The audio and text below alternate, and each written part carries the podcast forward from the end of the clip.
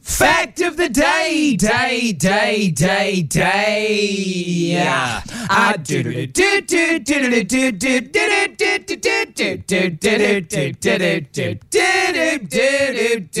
do-do-do-do-do-do-do-do-do-do-do-do-do-do-do-do-do-do-do. Today's fact of the day is in 1933, yo yo's were banned in Syria. Okay. I mean, we've had yo-yos banned at schools. Yeah, schools are banning yo yo's. Why did your school ban yo yo's? I just think it was the Weaponry. craze, weapons. Yeah, they could be used as a weapon. You could take out a maths teacher with one if you got a good swing on. Yeah. You could really wind them up. January 21st, 1933, yo yo's were banned in Syria by then Prime Minister Haki al Azim. At the time, there was a drought Yeah. and severe cold. The drought and cold. Okay. Yeah, when a drought, at least it's warm. Yeah. This was a cold drought. And it affected local cattle and agriculture and, you know, the ability for people to feed uh, themselves. It was believed, superstitious people in, in Syria believed this was divine punishment for the people for the introduction of the yo yo.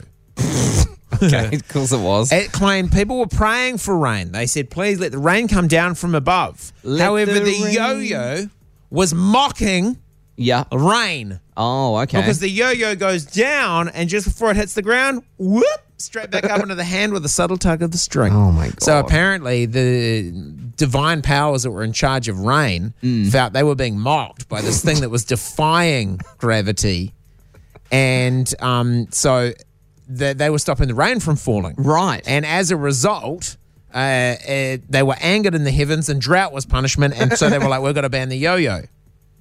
So on January 21st, police p- paraded the street and confiscated yo-yos from every, anyone and everyone that they saw playing With them, yo-yos. and they said they are now banned, and no one can do a yo, no one can do yo-yos because you're right. you're mocking the rain when did they lift the yo-yo ban? When the rains when the fell? rains fell down. Right.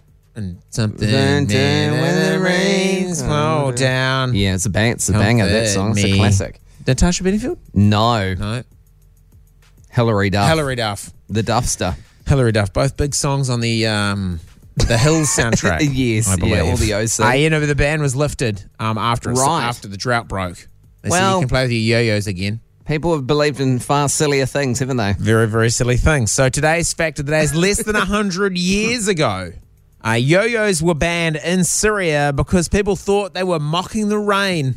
One of the scariest things you can hear as a parent is quiet.